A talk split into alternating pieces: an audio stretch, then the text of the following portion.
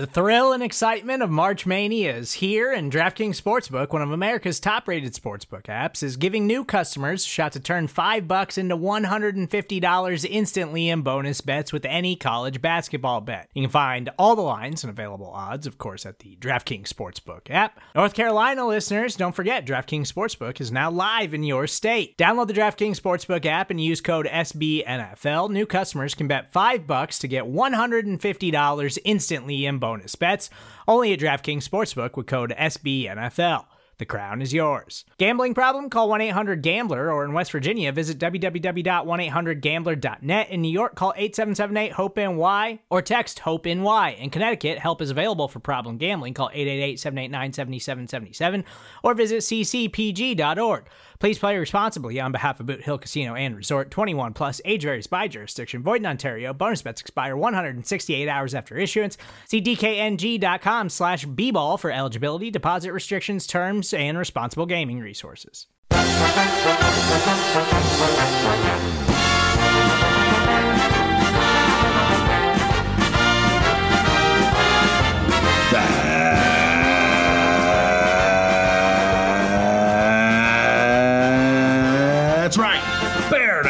Fans. It's time for another edition of the Chicago Bears podcast, Bears Banter, powered by Windy City Gridiron and SB Nation.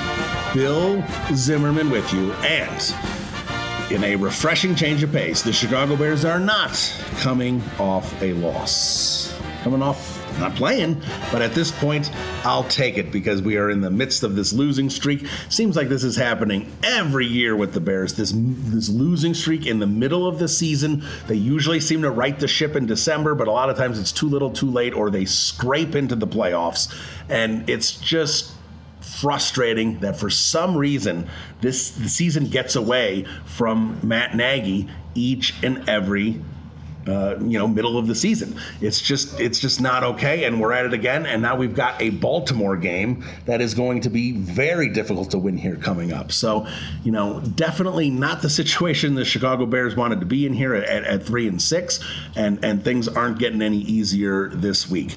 But we got a great guest coming up here, Patrick Mannelly, long time long snapper of the Chicago Bears. You know him well.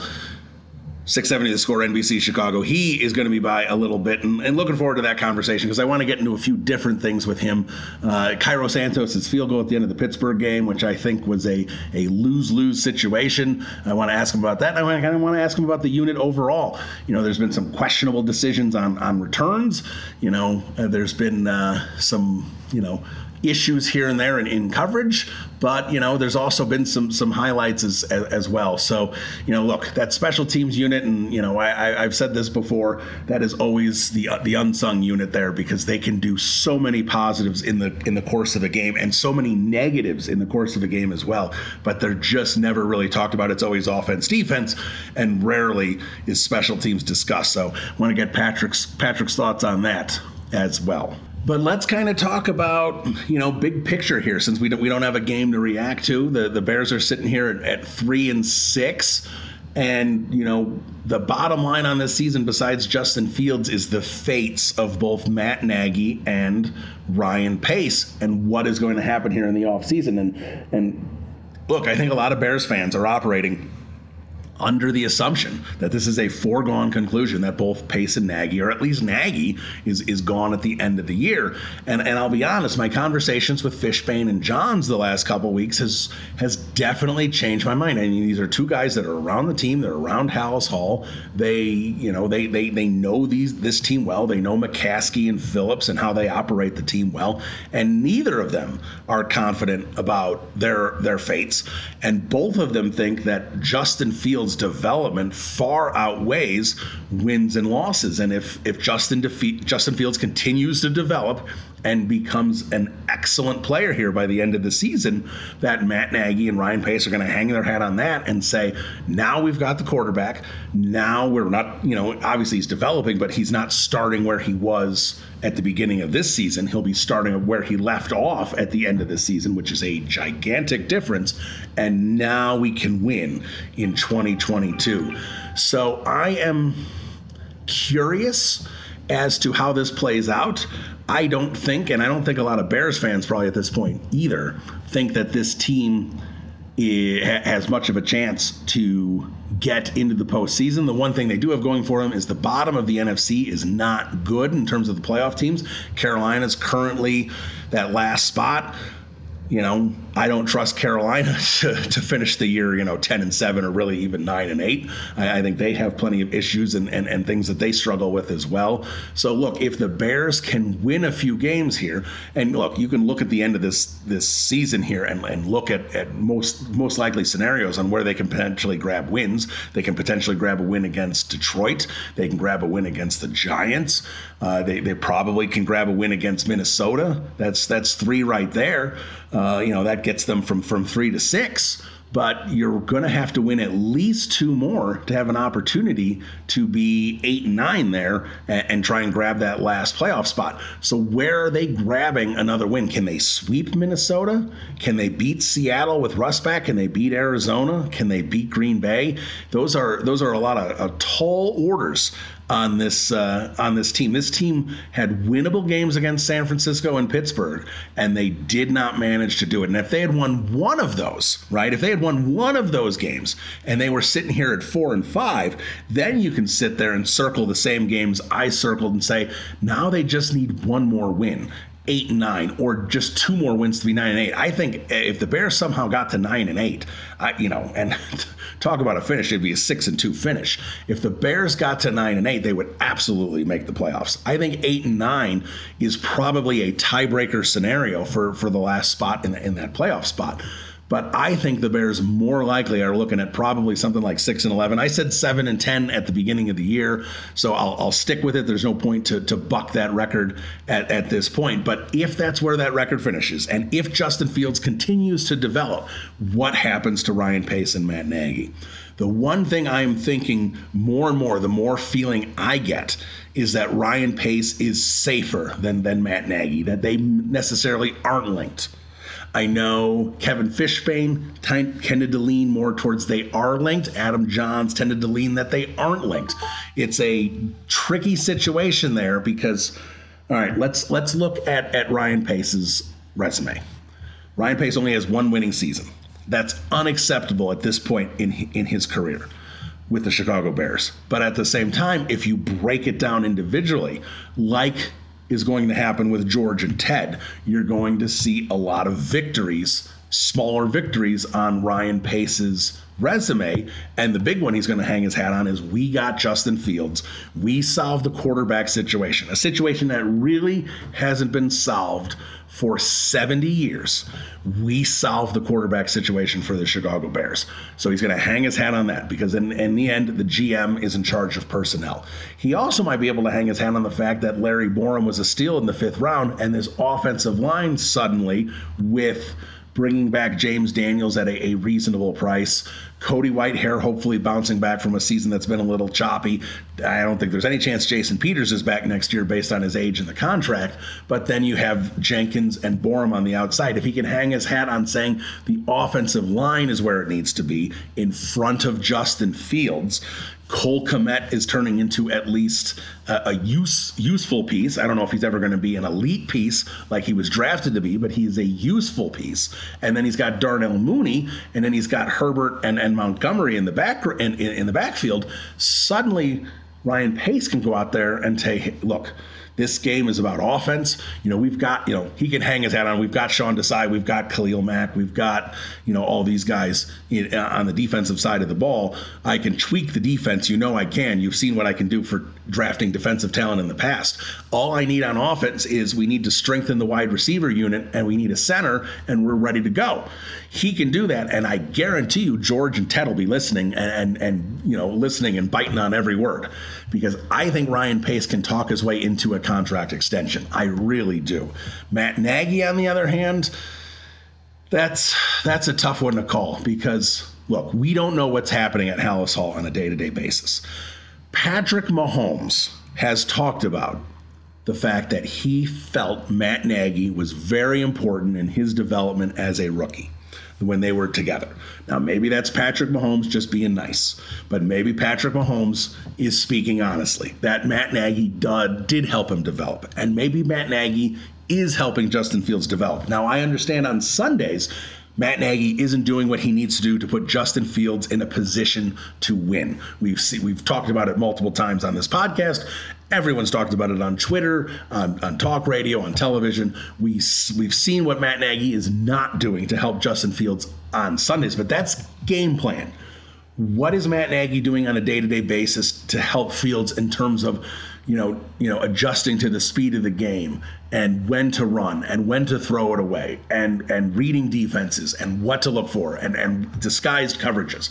Is Matt Nagy very helpful in that situation? And if he is, that might be able to save his job. But even if he is, the issue is for me is that the offense is broken. He was brought in. Look, certain th- th- things you can you can separate. But when Matt Nagy was brought in, not just as the head coach, but as the offensive guru, and you cannot say he's an offensive guru. If you want to support him as a head coach and the CEO and what is involved in that situation, that's one thing.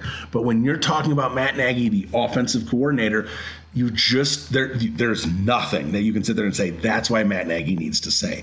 So if if George and Ted sit there and go, well, he developed Justin Fields and we think he's a good head coach, so we should keep him. That's still ignoring the forest for the trees because the bottom line is offensively, he's not there. And even if he says, I'm never going to call another play for the Chicago Bears ever again, we will have a different play caller in permanently. That will not be me.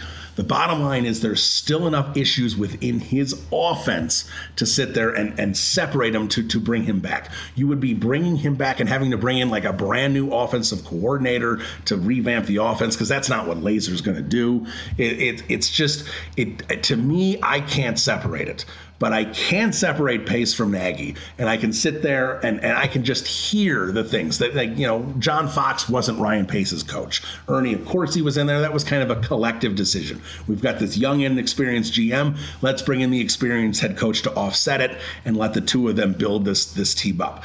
Obviously, that didn't work. Matt Nagy was Ryan Pace's choice. So if Ryan Pace got a second quarterback and figured it out, will George and Ted go, well, he should get a second head coach because George, because John Fox wasn't his head coach. Again, these are the things I am not, again, I'm not saying this is what is going to happen. I'm not saying this is my opinion. I am saying these are the things based on what I know and what I have seen about how George and Ted operate this team. This is something that I could see happening in this off season and they can sit there and, and, Ryan Pace can can lay out all these arguments that I have laid out here today and Ryan Pace can save his job. I don't know if the same is true for Matt Nagy because I just I can't.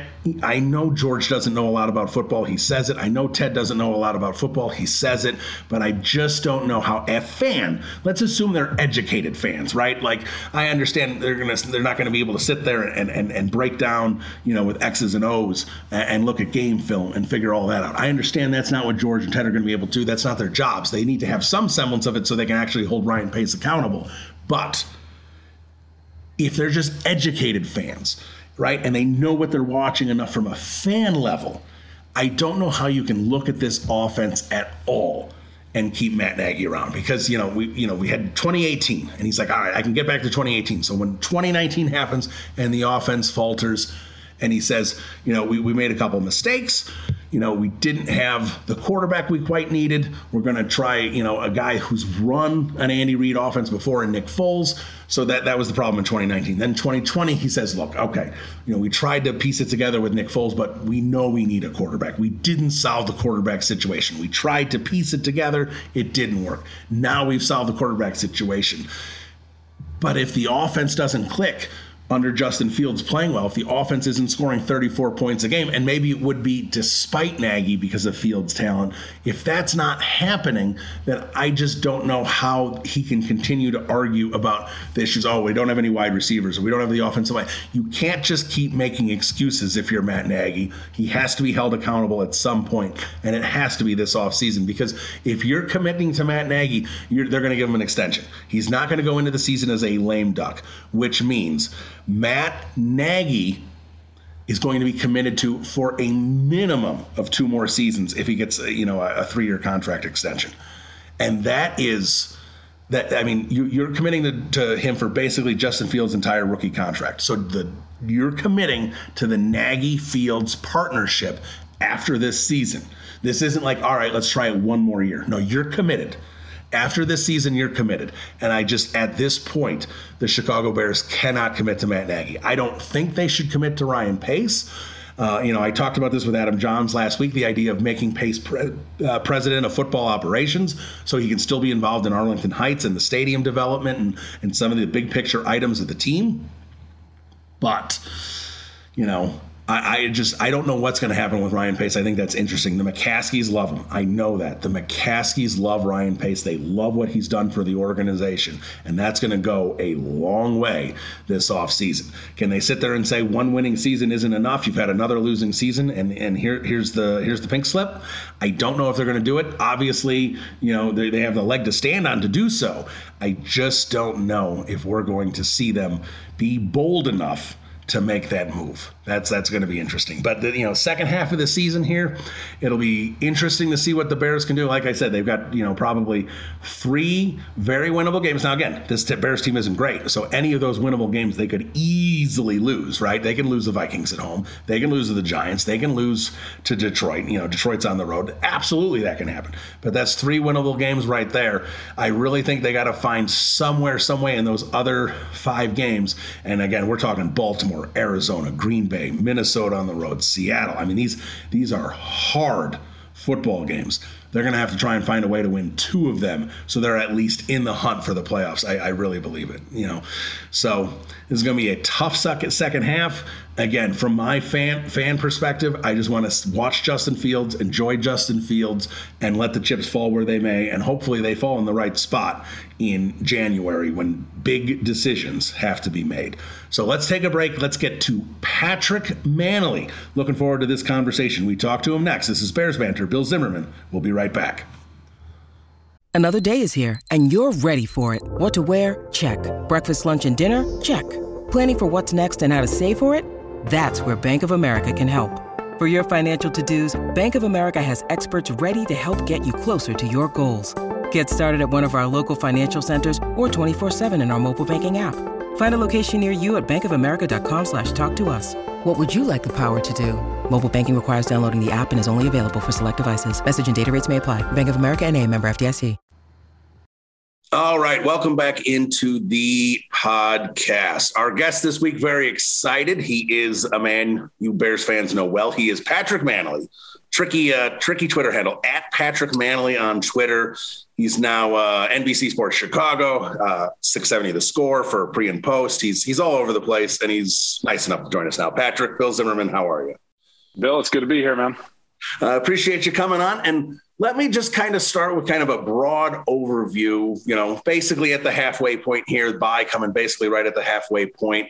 Obviously, disappointing record. We're seeing some development with Fields the last couple weeks. So, where have you been on the first half of this season in terms of what you expected coming in and how they're performing? Yeah, I mean, just overall, obviously disappointed being at three and six. Um, we were told during the uh, during the off season that we were going to see some progress. We saw that you know they they backed Ryan Pace and Matt Nagy and said we believe in what they're doing. That we're going to move forward. We're going to be better. Well, they're not. They got another four game losing streak again. Um, so overall, I'm, I, I, guess I'm actually extremely disappointed. I expected more. Uh, I thought the McCaskies and Ted Phillips, you know, saying they believed in these guys. Um, I was hoping more would come from it, but it hasn't. But uh, I think that maybe a little bit we were um, surprised that we got Justin Fields as a quarterback, which gives us a little bit more uh, excitement with what's going on. But as far as his progress, I'm very excited about that. But just overall, the team just disappointed a three and six record something I was hoping at least close to 500 or six and three, and then looking forward to the second half of the season to see where we go and maybe be seated in the playoffs. But they're obviously not out of it yet. But right now at three and six, it doesn't look good. Yeah, that's the, the, the one thing is, and it, it's kind of similar to last season with these expanded playoffs. And I don't think anybody thought the eight and eight Bears were were quite a playoff caliber team, right. I'll say is the right. best way, even yeah. though they were a playoff team. And it looks like that's it's a possibility this year. Obviously, they're they're you know behind the eight ball a little bit, but Carolina's the seven seed right now at five and five. They don't have a quarterback. You know, well, they have Cam Newton. We'll see if he can you know rewind the clock a little bit, but. Um, you know, so the the the bottom of the NFC is is there if the Bears can turn it around, but you know, sitting there this week is is Baltimore. So Um, you know, we heard a lot of it from George in January about, you know, kind of the what the expectations are, and the expectations seem to be the playoffs. So I, I thought this was interesting because I, the last couple podcasts I had both Kevin Fishbain and Adam Jahns on, mm-hmm. and they're not so certain about changes at, at Halas Hall. Uh, Fishbain used the term another disappointing January press conference. they, they, you know, they both seem to think if the Bears stink, you know, if they finish say six and eleven, but Justin Fields keeps improving, that that improvement is going to be what they're going to hang their hat on, and we could see both guys return. Um, is are, are you you know, we a lot of people seem to think opposite that, at least with Matt Nagy. Kind of where are you guys? Where are you with those two guys' job security? Um, I understand their feelings about that. Just what the way that Ryan Pace and, or excuse me, the way George McCaskey and Ted Phillips have, have gone about this. That they want continuity, they want to build something. But I'm a believer that if you, if you have the same year again and it's it's unsuccessful and it's it's underachieving, you've got to move on. And I, here's my answer: why it is year two for Justin Fields. This is the time then to put somebody else in his ear, a new playbook in front of him, and let him try to grow. I'm not sure if we, we have seen Matt Nagy's offense. It doesn't work. He's obviously given it to Bill Lazor, and we're seeing a little bit more uh, progress with that. We're seeing Justin Fields get better with Bill Lazor, but I just don't see Matt Nagy as the head coach going forward. I just if I'm owning the team, you've given me enough of a sample size that you're not good enough. Um, I got to move on and give give Justin Fields somebody else. That, that's my opinion, but I understand what those guys are saying because that's kind of how business goes up there at Halas Hall. Now, what what are your thoughts on on Ryan Pace specifically? Because this is a guy who's only had one winning season uh, mm-hmm. since he's been there. You know, a few five hundred, couple five hundred seasons, but only one winning season. Um, you know, he's the guy who put this team together. There's obviously been some issues. He's kicked a lot of money down the road. You know, we, we've kind of seen everything he's gone about doing it. Uh, but everyone who follows this team, you know, from a media perspective, is is very confident of how well respected Ryan Pace is in the building in Halas Hall, especially with the McCaskies, with the with the right people. Now, you know, it seemed that these two guys were linked, you know, 10, 11 months ago, but, you know, maybe not as much much now. Do you think Ryan Pace has more job security than Matt Nagy, or do you think these guys are linked? I, I think they're linked, and I'll give you my excuse me my review on Ryan Pace, and it's not good. I'm very disappointed what he's done high in the draft, moving up with guys, and, and then all of a sudden having to cut him, and then losing draft picks. He's done okay in the second half of the draft. I'm not happy with him saying I'm going to draft a quarterback every year because that's the most important position. He lied about that. He didn't do that. He hasn't taken care of the O line, which I think the O line, D line are the most important things. And then finally, uh, the answer to me about Ryan Pace and why he's not good enough for the job here in Chicago was when they played Green Bay. He built this defense to beat Aaron Rodgers and the Packers. That's that's my opinion. He put all the money over there for the pass rushers. Uh, Eddie Jackson uh, unfortunately had to cut Kyle Fuller, but some of the DBs. Uh, and they went out and laid an egg against the Packers. They got owned, like like uh, Aaron sure. Rodgers said. So he built this team. That's the way I think he thought he was going to beat Aaron Rodgers, and it didn't work out. So if it doesn't work out there, why does he deserve a second, third, and fourth chance? So there's too many uh, too many issues that, that, that, he or too many things he's done wrong in the past to me to, to to warrant him to go forward. I just think it's time if this season stays the same way it has this way, that it's Ryan Pace and Matt Nagy. It's time for a whole new regime and bring two people in together. I'm, I'm, I'm kind of sick of seeing somebody come in, bring a coach in, fire them, and then have another chance with another coach. I'd like to see two people come in together and see what they can do. All right, now uh, I'll ask this question in a little bit mm-hmm. more of a, a, trickier way. So clearly, you know, you've made your opinion very clear about what they need to do. As someone who walked those halls for you know almost two decades, um, and and knows those know the people in the, that building pretty well. Do you, do you think that they, you know, if this continues down this path, that they would make the necessary changes? Yes, I do. I, I, I and one reason why I think is because Miss McCaskey's still alive. Um, and she's a very, you know, she's she's been pissed before, quote unquote, right? And right. I think she's still she's not in charge. George is in charge, but she's still there. She's still the matriarch of the team, and I think she hangs over George's head. He said, I want to bring you a Super Bowl. I want to bring this franchise back to, to its glory and all that kind of stuff. And I think with her being alive, I, I think he feels a little bit um, you know, more of a push that you know he needs to get this thing right, and I hope he does because it's you can't just sit back and say, "Oh, we collaborate, we get along." There's a meme out there. It was a Kevin from uh, The Office that says, "I'd rather be liked than good at my job." I feel like that's what's going on with the Bears. I'd rather be good at my job and not liked. And I just feel that's the way that Halas Hall is being run, and I don't like that. I, I just give me wins, give me results, and I'm hoping that the McCaskies or George and Ted realize that and like, no, we need to make a change. This is not good enough. Eight and eight is not good enough.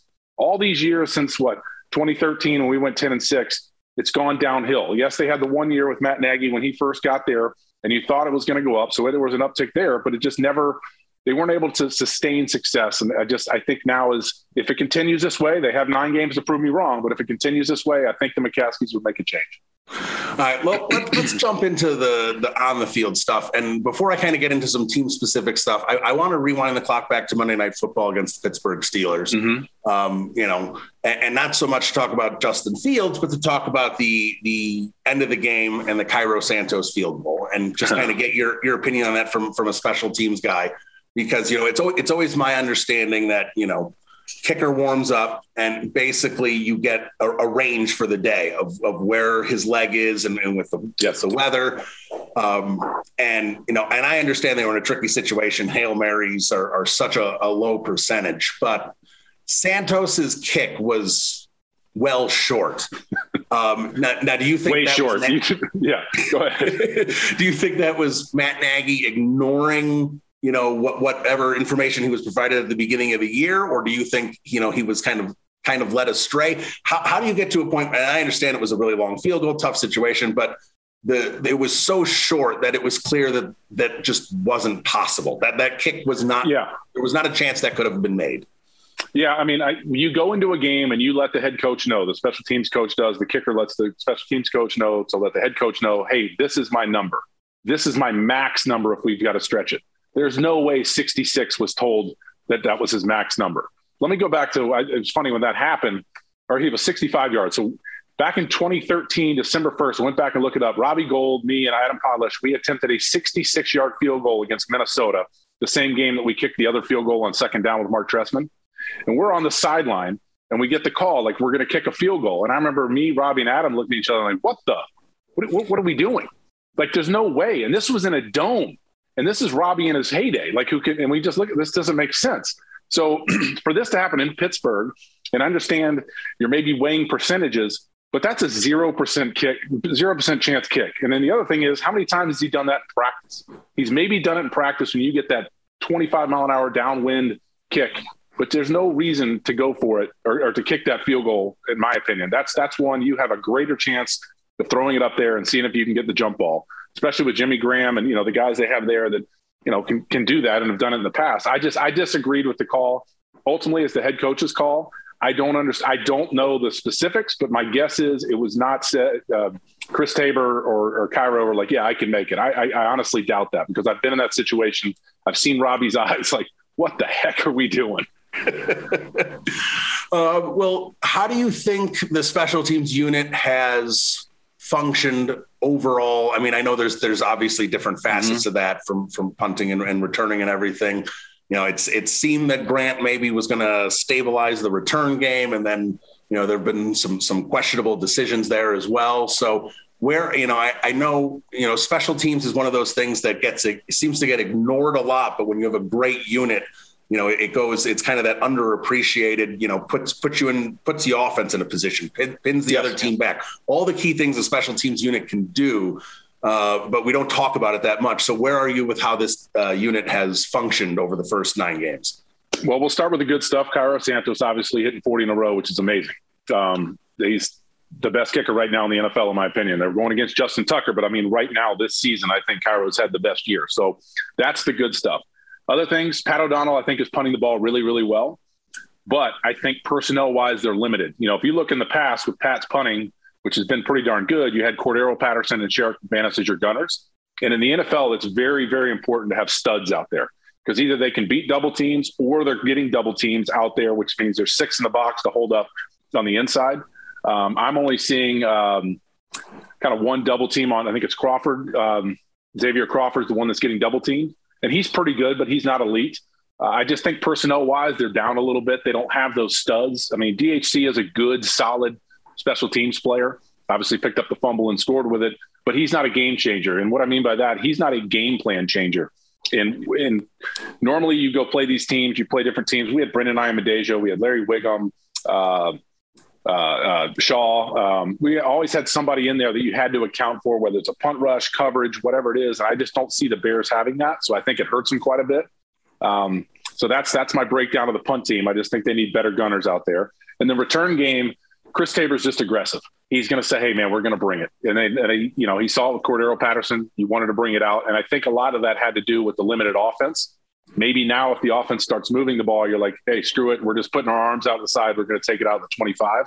Um, and again, it's not always just the returner; it's the guys up front blocking. I think they're a little limited in their blocking. It's it's it's close. There was two games ago. I think I tweeted something. Keep bringing it out. Keep bringing it out. They were pretty close, um, but they're just not. They're not a lead in blocking either. But I I think now maybe with uh, the offense, if it continues to grow and, and be able to put up points, you're not going to have to have that return out to the 45 to get some points. So maybe that changes a little bit.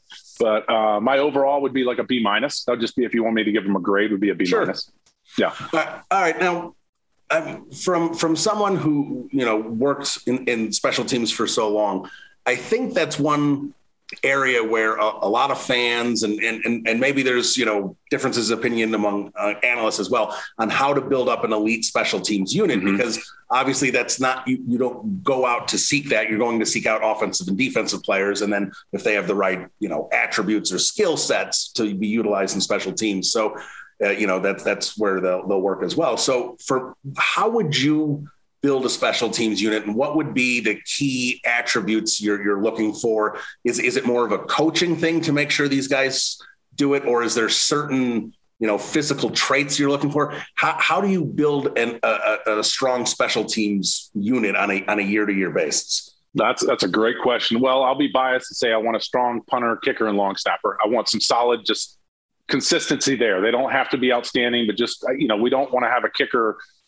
uh, like after Robbie left. You don't want to have to go through that. You want to just have that stability. They go over to their field, they do their thing, they work, and then the coach can coach. And then personnel wise, what you want to do, in my opinion, is you got to give up at least one roster spot to just a dog, like a guy that just is your special teams guy. That he's probably not going to be a backup safety. He's probably not going to be a backup linebacker. He is just a special teams guy and he brings the attitude. That's the guy. Brendon Ayanbadejo was our guy. Was a decent linebacker, but played a little bit more when he went to Baltimore after he left us. But he was our dog. He was our game plan changer. I think you need one of those.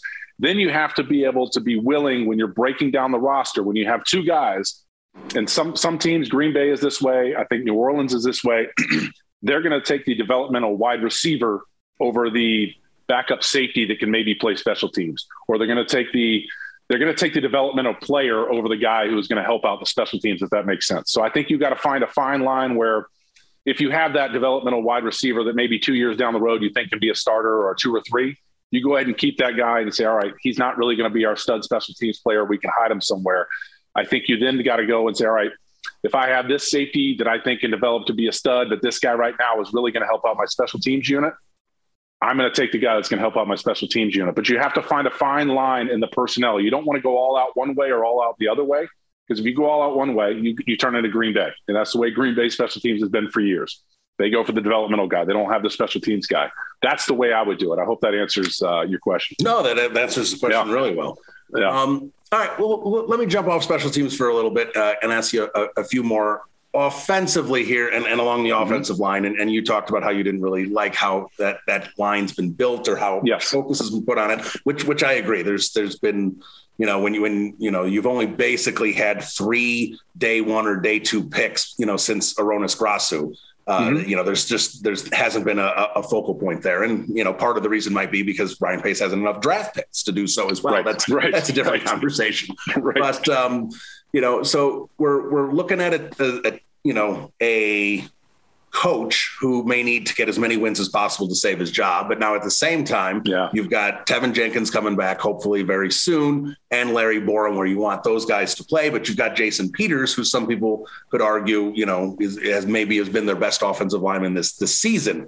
So, you know, if if you're trying to keep Justin Fields safe while still trying to develop the offensive line and the and the young guys. And you know, we we've seen what hindrance it can be with Whitehair and Daniels because they've been jumping around all, all, along the interior and haven't gotten a lot of consistent play from one position.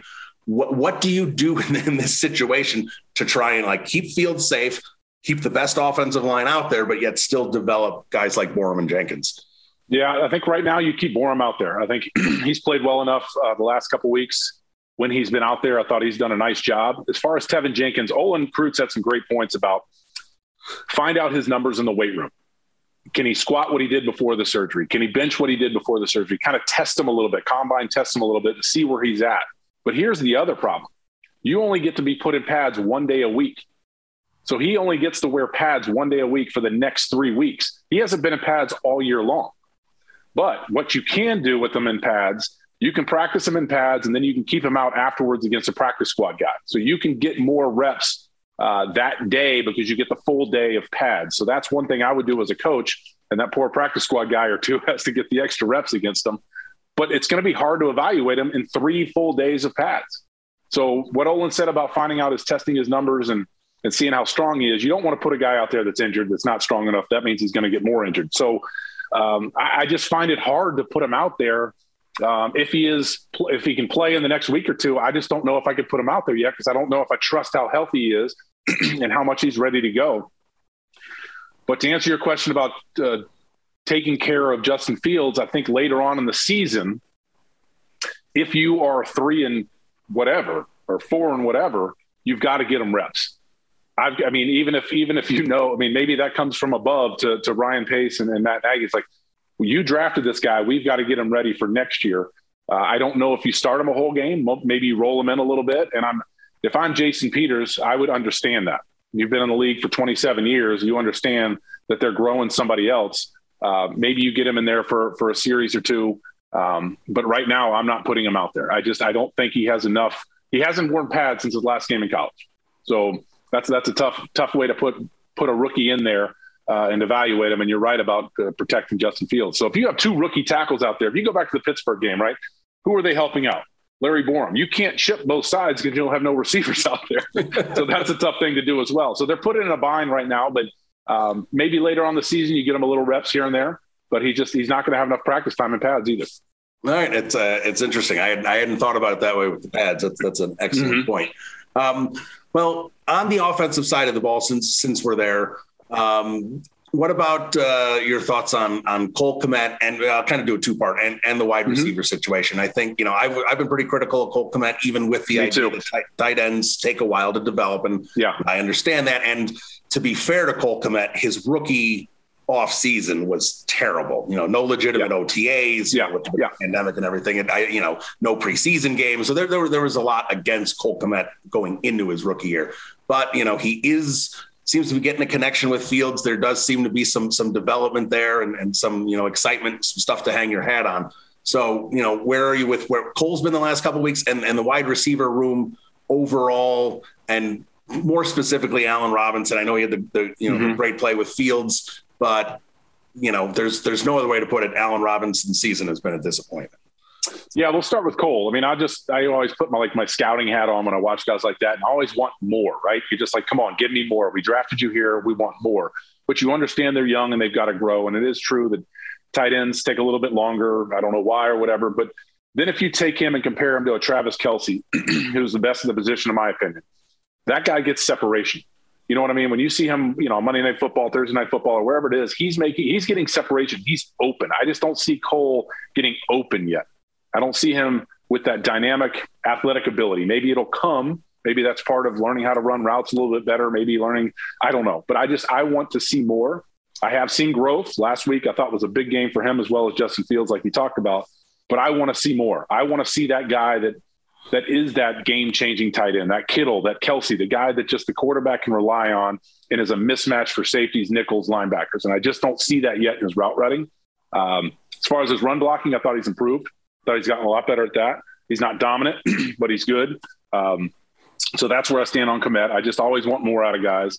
And then the receiver receiver position, I, I'm kind of disappointed. And I go back to Ryan Pace as well. He talked about all the speed that they got right, Damiere Byrd and Marquis uh, and Goodwin. Well, we had we, in in Matt Nagy's offense, you really don't use the speed, right? There are always these stops and hitches. They're just going 11 yards down the field, five yards down the field. Um, so I'd like to see more out of those guys. And then I just feel bad for Allen Robinson not getting reps with Justin Fields in the preseason. I think that really has hurt him. I, I mentioned this. I think it was on the, the pre or post game show that to me, Allen Robinson is kind of like an Alshon Jeffery back in the day that wasn't going to get huge separation, but is open. You know what I mean? He's always the guy that's open. You can throw it into his body. He's going to get in position to catch it. And I think the more reps you have with a player like that, you understand what Allen Robinson's openness is. And I think now that he's kind of feeling that a little bit, I think we saw Mitch Trubisky. He always felt like he was open, right? He almost forced it to him too much.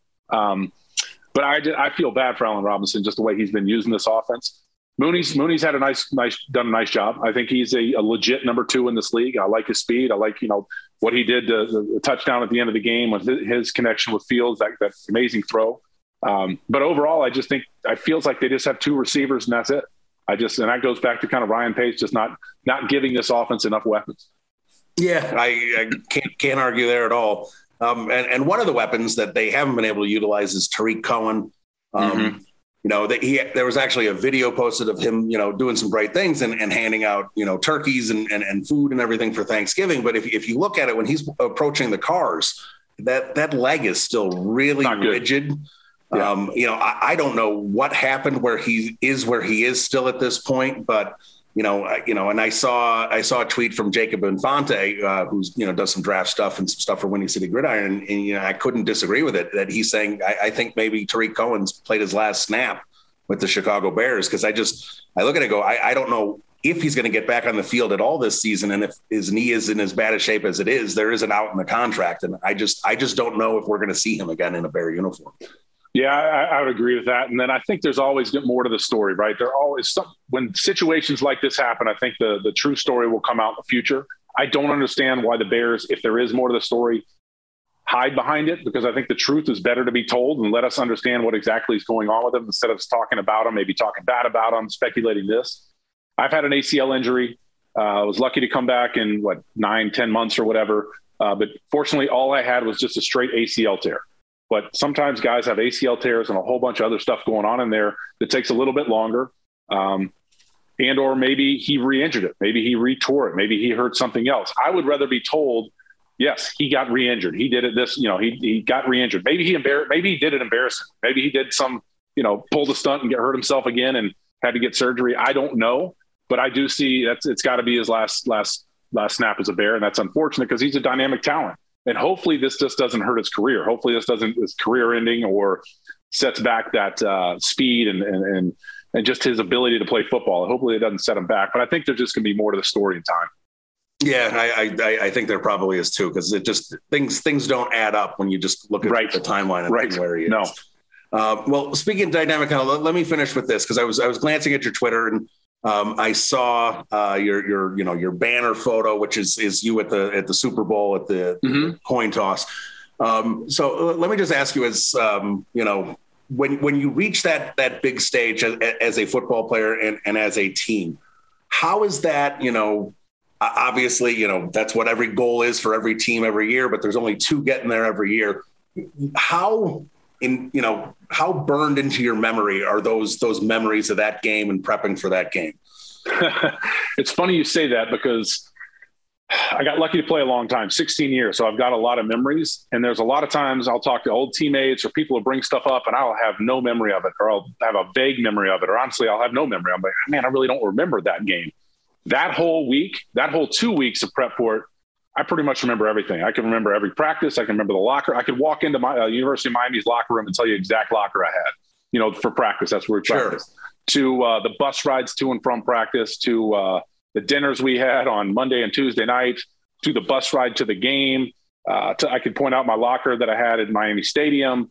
Uh, to the flash bulbs going on, like that is just ingrained into my memory. I, I mean, it's a whole movie. You know, I, I could I could recall every scene, every every line from that movie, and that's one of those things that maybe I saw it from like a up, a, a, you know, a, a, view from above, like watching myself, because that that picture um, on my Twitter feed is kind of how I saw that coin toss. like it was surreal to be there. Dan Marino's there. I'm like, all right, that's Peyton Manning. This is the Super Bowl, and that's the way I kind of saw it. Maybe that's way the way it was burned into my uh, brain, but those are memories that, that'll be there forever. And I could I could recall every second of, of, of basically that.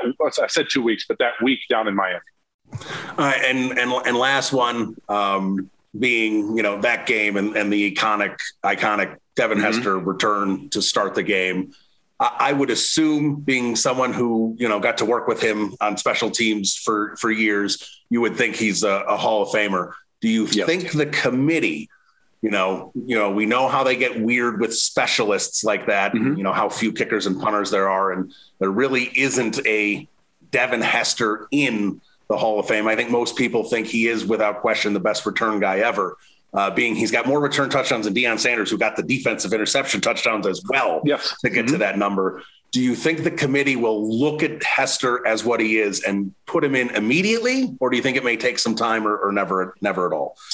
If I'm on the panel, he's going in immediately, and it's not because I was his teammate. It's because if there is a punter and kicker in the Hall of Fame, a returner should be in there. He's changed the game. He's the greatest returner in the history of the game. So that is a position. And he not only changed the game, he would change the outcome of games. So uh, he deserves to be in. I think the way they do things, it's going to take a little while. But if you are the greatest at what you do, and there is a punter and kicker in, he deserves to be in. He's changed the game more than any punter and kicker. And that's that's you know it's just that's who he is. He's the goat. He's the greatest to ever do it. Um, he deserves to be in. And I, I, hope it comes sooner than later because uh, he was a great teammate. He was lucky as heck to watch. Uh, the funny thing, real quick, about that return. So when he returned that kick in the um, Super Bowl, I'm sitting there screaming like a fan, and I'm like, "Oh, oh crap! I've got to go run, go get my helmet." I had to run like halfway down the field because we left my helmet on the other side. I'm like, "I'm in the next play." And I'm like, oh my God, wait a minute, what's going on here? I'm just taking it all in, looking at the fans and seeing him jumping around. I think Cam Worrell jumped on his back and I'm like, oh, sh- I got to go get my, got to go get my That's helmet. Man. Funny. Was, yeah, I, that was a moment that was that was one obviously I'll remember. But yes, he's a Hall of Famer, man. If a punter and kicker in, he deserves to be in. All right, I, I, love that story. It's a good one to go out on. At Patrick right. Mannelly on Twitter, longtime Bear, 670 score NBC Chicago. Patrick, thanks so much for jumping on. That was a great interview. We really enjoyed it. You bet. You bet. Fun t- chatting with you. There he is, Patrick Mannelly. That was that was that was fun. That was I love having Patrick on and, and because he you get a unique perspective from Patrick, especially in the special team scenario where, you know, again, like I told him when we were talking about it, it's not something you focus on, right? We don't sit there and talk about the, the coverage and, and all. And and getting his perspective and, and how you build a unit because you know there is a lot of turnover in your special teams year to year because you don't you know cling to all your backups and it's it's a tricky you know unless you've got an elite coach who who really knows how to utilize special teams it's it, it's a really tricky unit to build and keep at a high level on a on a year to year basis just because of the turnover and I, I, think he he made a lot of good points there and I, I wanted to talk to him about that Cairo Santos field goal attempt because I just think that was just put in a you know, you put him in a, a position not to succeed. You know, he said, like he said, zero percent chance kick there. It's just I don't understand what the thought process was there. You know, I, in the podcast last week, I talked about how much with that game how much I loved watching Justin Fields and didn't care about the win versus the loss. And, and I still believe that because, like I said, this team wasn't winning the Super Bowl this year. So the number one thing is developing Justin Fields. And we saw a big leap there against Pittsburgh. But when you have a chance to win the game, and I understand it was uh, it was going to be a, a long shot regardless, take the two percent chance rather than the zero percent chance. That was just just a poor choice by Matt Nagy, and a, and a reason why, even as someone who supported Matt Nagy for a long time, you know, and I still think he may be a successful coach if he learns from his mistakes. If he gets a second chance, I think there's a good chance he will be a successful coach in this league. But that's just one of those decisions made in the heat of the moment that just didn't make a lot of sense. Now, this game coming up here against Baltimore, obviously no not uh, not saying anything controversial when I say the Ravens are the far superior team here. Uh, they're better coached. They've got more talent. They've got you know a more experienced uh, quarterback, a better quarterback at least at this point. Uh, so there's there's not a lot to hang your hat on to say that the Bears can win this game, other than the fact that maybe Fields hasn't had that wow moment, and it could come at Soldier Field against Baltimore, where he really puts up crazy numbers. Like I said, maybe this Pittsburgh game was Justin Fields' moment, but maybe this is the beginning of him, you know, getting to that next level and bringing his game to that next level. So we'll see what that is in terms of uh, where he is against Baltimore. But even with the game at home, which obviously is going to help them a little bit, that's going to be a tall order. I do think if we'll see at the time of this recording, none of the key uh, defensive players had, had played yet for Chicago. If they're back, that is going to be a huge, huge benefit in terms of trying to win this game. Because if Mack and Jackson and, and these guys if they're not out there, we saw how flawed that defense is without them. They need to be back on the field if they're to have any chance. If they are back on the field, I think the Bears can hang in there, keep it close, keep it within the point spread, and at least have an opportunity to win it late in the game. But if they're not on the field, I just don't see how this Bears defense is going to be able to hang with the Baltimore offense. And I think it, we could be in for a very long day in Chicago. So the, the, the, health of that defense is critical. I think Sean Desai is a good defensive coordinator. I like a lot about what he's done.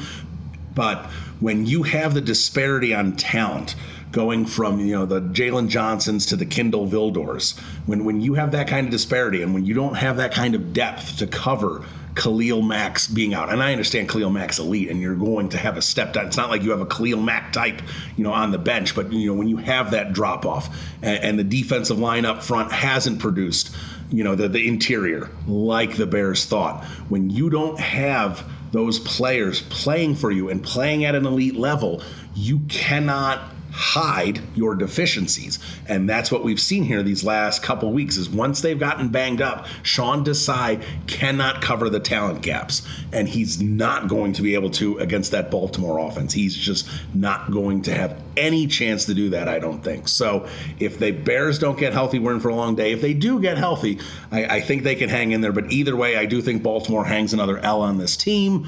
And then hopefully they can get right in that short week and get for Thanksgiving against the Detroit Lions. So I'm going to give you two scores. I'm going to give you the Mack Jackson out.